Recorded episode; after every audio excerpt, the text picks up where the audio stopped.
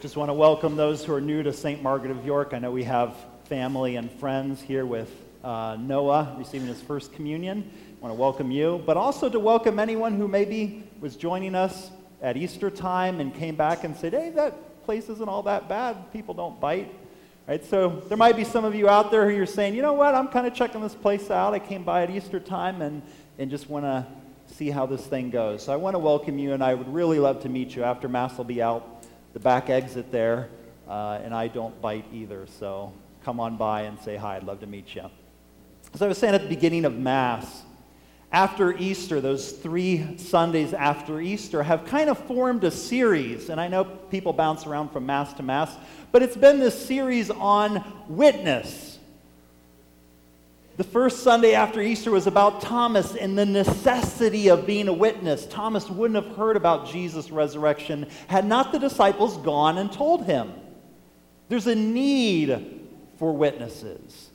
And then the Sunday after that, we saw what it means to be a witness. What's the essence of being a witness? And then last Sunday, we saw how can I be a witness?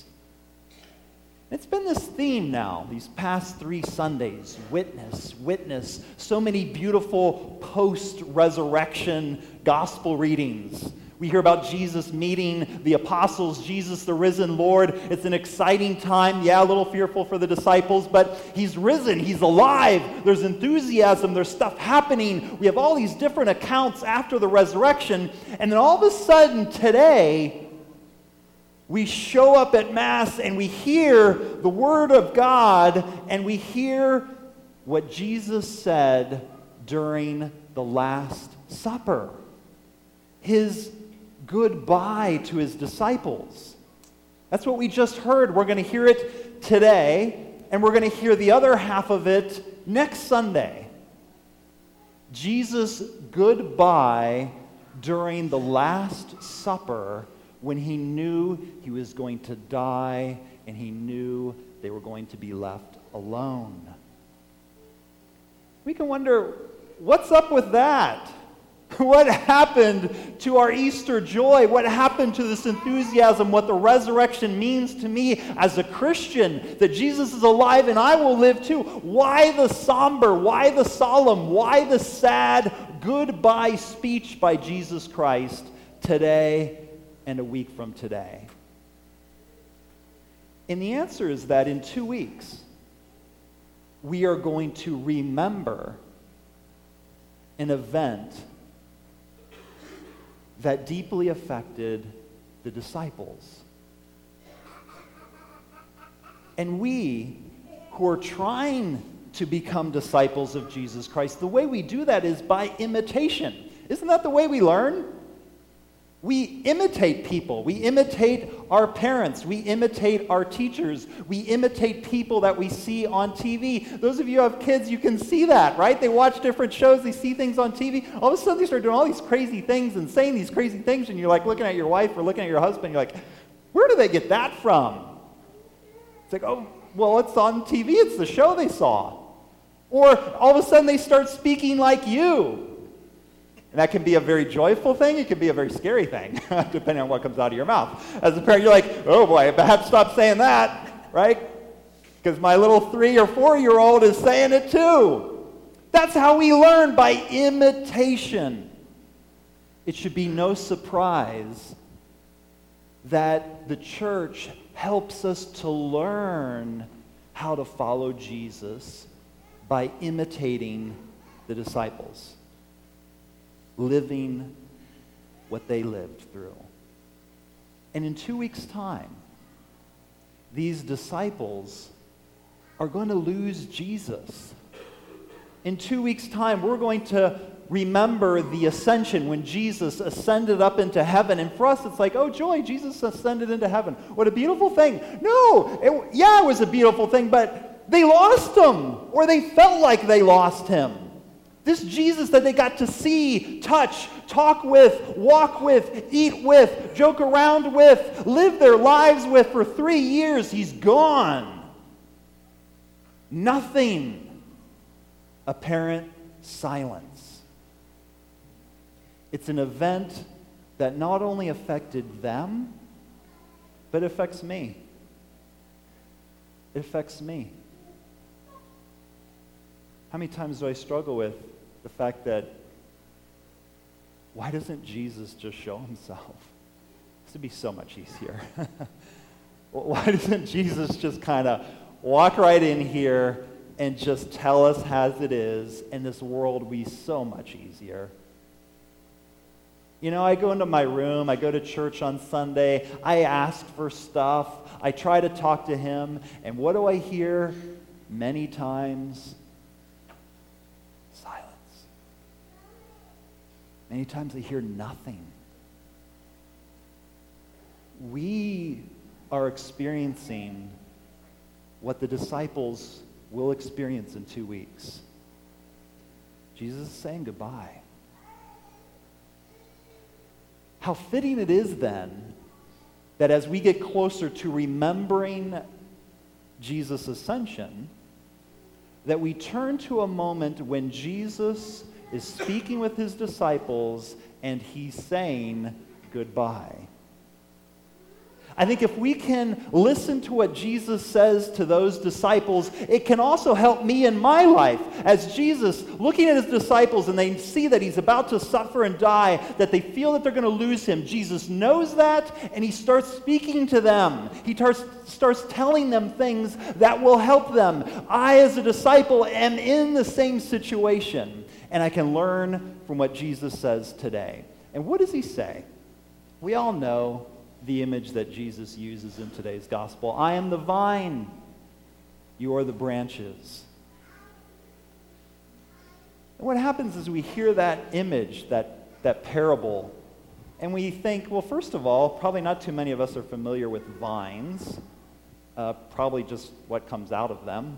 But not too many of us are sitting around growing vines. The best we can do is think of like a tree. We're like, okay, Jesus, you're like the trunk, and we're like the branches. So, duh, we have to be connected to the trunk if we're going to live and if we're going to produce fruit. And we can easily discard something that is so deep. And I want to invite you to walk with me just for a brief moment this morning as we get deep into what Jesus is really saying. It's much more than, hey, I'm the trunk and you're a bunch of branches. Hang on to me, otherwise, you're in trouble. You're going to wither up and die, man. So just weather it out. I'm ascending into heaven. Hang in there, guys. Perseverance, you know, kind of like a halftime football game. Coach goes in there. He's like, Yeah, I know we're losing. 45 to nothing. He's like, hang in there, guys. You can do it. You can bounce back. And all the, all the players are like, can you give us a little bit of tips, coach? Uh, hang in there. You can do it. Well, that's not going to help. And sometimes we think of Jesus, he's like, yeah, all you have to do is attach to me, attach to the trunk. You can do it. Hang in there. Rah, rah, rah. It's deeper than that. And we can discover what Jesus is saying beginning with just one phrase that probably slips right by us. One thing that Jesus says in this morning's gospel Remain in me as I remain in you. He tells them how. It's not a generic, hey, stay close to me.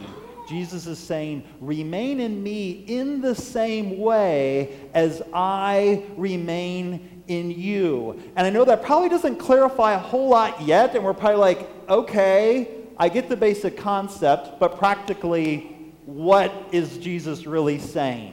And it goes right to the beginning of this morning's gospel. And he says, I am the true vine. I am the true vine. Another phrase that probably doesn't mean a lot to us today. But to those disciples 2,000 years ago who were hearing Jesus Christ say this, they all knew what the vine represented. What does the Bengal tiger represent in Cincinnati? The Bengals. If you see a big Bengal face, the face of a Bengal tiger, everyone in this room would go, oh, Cincinnati Bengals. You wouldn't go, what's a Bengal tiger? Is that supposed to be the Cincinnati Zoo or something? No, everyone would know. If it's orange and black, this big old Bengal tiger, it's like, well, that's the Bengals. The vine, for those that lived at the time of Jesus Christ, was the image for God's people. Not for God.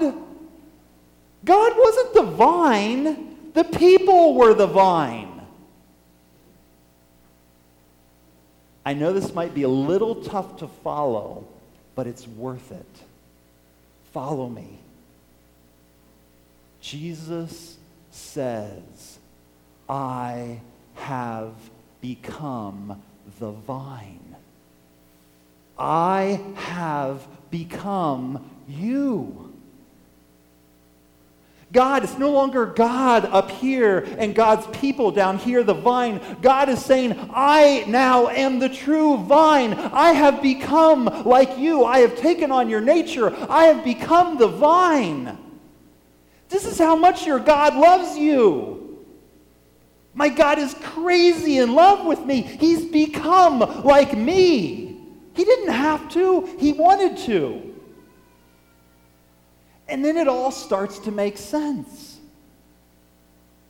Remain in me in the same way as I, Jesus Christ, have remained in you.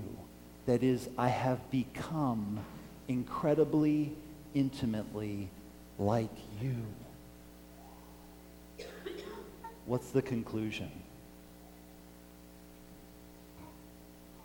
During this time where we don't see Jesus, we can't touch Jesus, we can't walk with Jesus, and quite honestly, sometimes we feel alone and a little skeptical. The solution is to draw incredibly close and become like Him in the way that He has become like me, to become God like. How do we do that? We do that by listening to His Word. We do that by imitating Him. We do that through prayer. We do that through so many different ways. Jesus is saying, I have chosen to remain in you. You remain in me, but it's not a generic remain in me. Remain in me in the same way as I have remained in you. I have gotten inside you. I have come to know you. I've taken on your human nature. God became man so that we can be like God. That's the power of today's gospel passage, much more than Jesus the trunk and we're the branches.